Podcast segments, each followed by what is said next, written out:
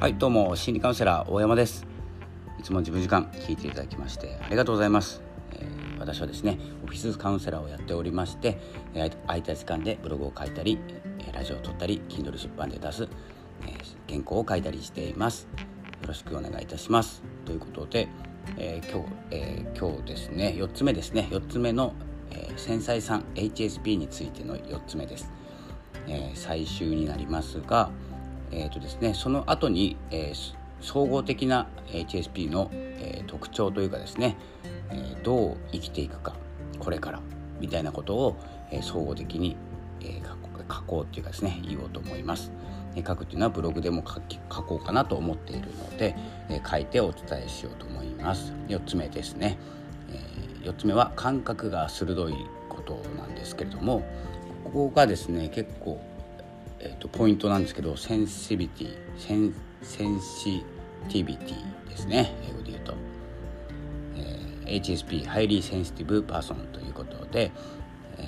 ー、まあ、感度が鋭い、まあ、これは、えー、五感ですね。五感が鋭いという捉え方でいいんじゃないかなと思います。これはですね、まあ、私の考えですけれども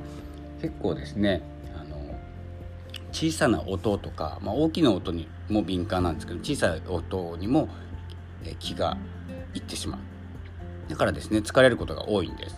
で自分で気づかなくても、えーと、人の体臭とか、えーと、なんかの匂いですねガス漏れとかにもですね、えー、すぐに気づきますし、えー、そういうところのアンテナが本当に高いので気を使っている状態。で、まあ、力入れながら進んでる状態。まあ、例えばですね、え、お腹を引っ込めながら腹出てるのが嫌だなと思ってですねお腹を引っ込めながら力を入れながら過ごしている感じです。かなり疲れます。だから疲れると思うんですけど これですね、えー、この4つ、まあ、このが五感なんですけどまたここでですね僕の意見勝手な意見言わせていただくとえっとですねもう第6巻とか7巻とかっていうのも、えっと、この HSP の特徴なんだと思います。まあ、第5巻第5巻第6巻とかですね、まあ、今言われてる持気力ですね磁場力っていうのかな。あの、えー、引きつける磁石のですね磁気その力ですね、まあ、5巻プラスその第6巻とか第7巻とかってもう言われたりするんですけどそこまでは知らないので。そのですねあの引き寄せられる、えー、HSP 同士っていうのがこの第6巻だと思ってるんですよ。なぜか集まる。そこではですねあの共感力が高いっていうのも3番目にお伝えしたんですけれども、えー、共感力が高いので共感力高い同士すごい引き寄せ合います。で気も合います。えなんですけれどもこの感覚が鋭い同士なので、えーと探り合ってしまうっていうですね欠点もあるんです。えー、今の発言はどうだったんだろう今の発言は大丈夫かな？とかですねお互いにやっちゃうので結構ですね倍々に疲れが増えてしまいます。ということであまりですね同じタイプが集まるということがよくなくてやっぱりですね5人、えー、5人いたら1人10人いたら2人という割合になってくるんじゃないかなと思います。まあ、自然に離れていくっていう意味です。なのでできるだけですね疲れるんですけどコミュニティとかオンラインサロンとか少し人数がいるところにサクッと参加するのがいいと思います。私もですね、まあ、HSP なんですけれども、えーと、今コミュニティシーズというところで活動させていただいていてやっぱりですねある一定の距離っていうのを取るんです自然に。これですねあのなんていうんですかこの私が学んでいる心理学でマインドタイプ心理学っていうのがあるんですけれどもで私マイスターをやっておりましてえー、その4つのタイプですね。潜在意識の4つのタイプっていうことを心理学で解説してるんですけれどもその調和力の強いですね和型というものなのでその和型だとあの場の雰囲気を見たり、えー、突発的な発言というよりは一歩引いた目線で見てしまうっていうこっちも特性があるのでそして HSP なので一歩引いた形の、えー、繊細という形になります。ここですね掛け合わせていくというかですね合わせ技で考えていくと自分がより分かりやすいんじゃないかなと思っております。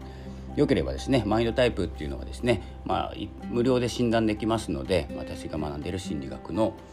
えー、まあ、興味がありましたらですねない方に、えー、おすすめしてもしょうがないので自分のタイプを知って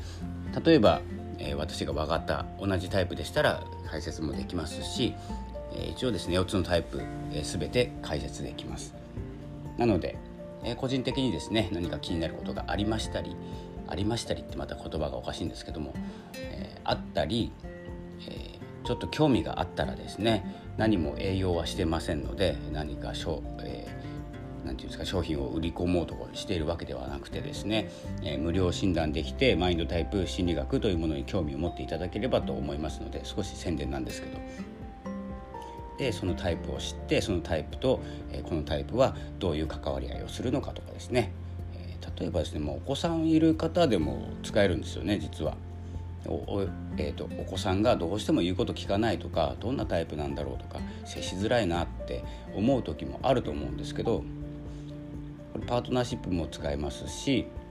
相手が分かれば簡単に診断もできますのでで結構見た目でとかですねタイプ的にっていうのは、えー、慣れてこえばですね結構分かるんです。えーと見るポイントがあるんでこれはちょっとですねオープンにはできない情報なんですけれどもそういうことでですね相手を見て100%分かりませんがえーと、そういうタイプでしたらこう接してみようと思った時にうまくいくとかですね。一つの手段、えー、が増えるということで考えていただければと思います。ちょっとですね、まあ、HSP の話からマインドタイプ心理学のお話に進んでしまいました、えー、よければですね、えー、連絡いただいて、まあ、興味がありますということであれば、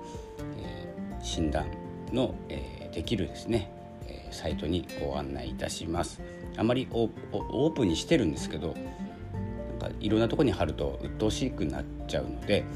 えー、その URL っていうかですねアドレスは貼らないようにしておきます。